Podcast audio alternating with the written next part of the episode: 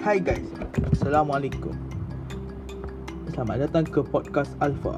Saya Muhammad Dini bin Marzali Dan hari ini saya akan sharekan satu chapter dalam buku Bagaimana menyentuh hati Iaitu tajuknya ialah Untukmu saudaraku. Dan jom kita start. Jadi Perkara pertama yang di-highlightkan dalam topik ini ialah individu. Jadi Apa yang ada dengan individu ni? Seperti yang kita tahu, individu merupakan komponen terkecil dalam hierarki masyarakat. Iaitu, masyarakat itu bermula daripada seorang individu. Kemudian dia mempunyai keluarga dan kemudiannya barulah terbentuknya satu kumpulan masyarakat. Individu memegang peranan yang sangat penting kerana dia boleh menentukan perjalanan dan bentuk masyarakat. Oleh itu, yang menjadi tonggak utama dalam gerakan kita ialah individu kemudian keluarga dan akhirnya masyarakat. Maka perbaikilah diri kamu terlebih dahulu, kemudian serulah orang lain ke ke jalan kebaikan. Kerana pribadi yang benar-benar mukmin akan membawa banyak peluang untuk berjaya. Walaupun kita tahu ramai yang memusuhi Islam, namun jika kita dapat mengajak satu orang daripada mereka dalam setiap hari agar mahu bergabung dengan dakwah Islamiah kita maka perlahan tetapi pasti kita akan membawa mereka dari kehinaan jahiliah menuju kemuliaan di bawah naungan Islam. Bukankah itu tujuan dakwah? Tugas kita adalah untuk menegakkan pendapat masyarakat umum terutama yang bukan Islam terhadap ajaran Islam sendiri.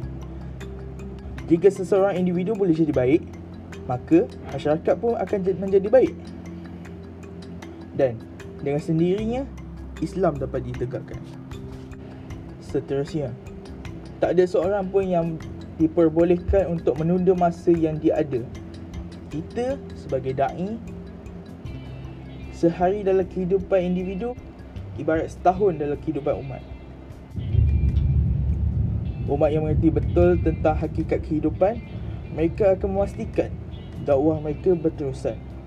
Tetapi ini semua bergantung kepada para dai yang memandang kesucian dan urgensi dalam dakwah serta pengorbanan yang dilakukan para dai baik terhadap harta benda, tenaga maupun masa yang dikorbankan untuk jalan dakwah.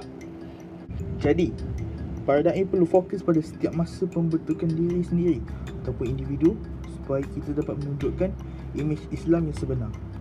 Ini termasuk kemantapan iman dan pemahaman yang meluas serta perbincangan jika kita mempunyai masalah-masalah atau khilaf dalam berdakwah.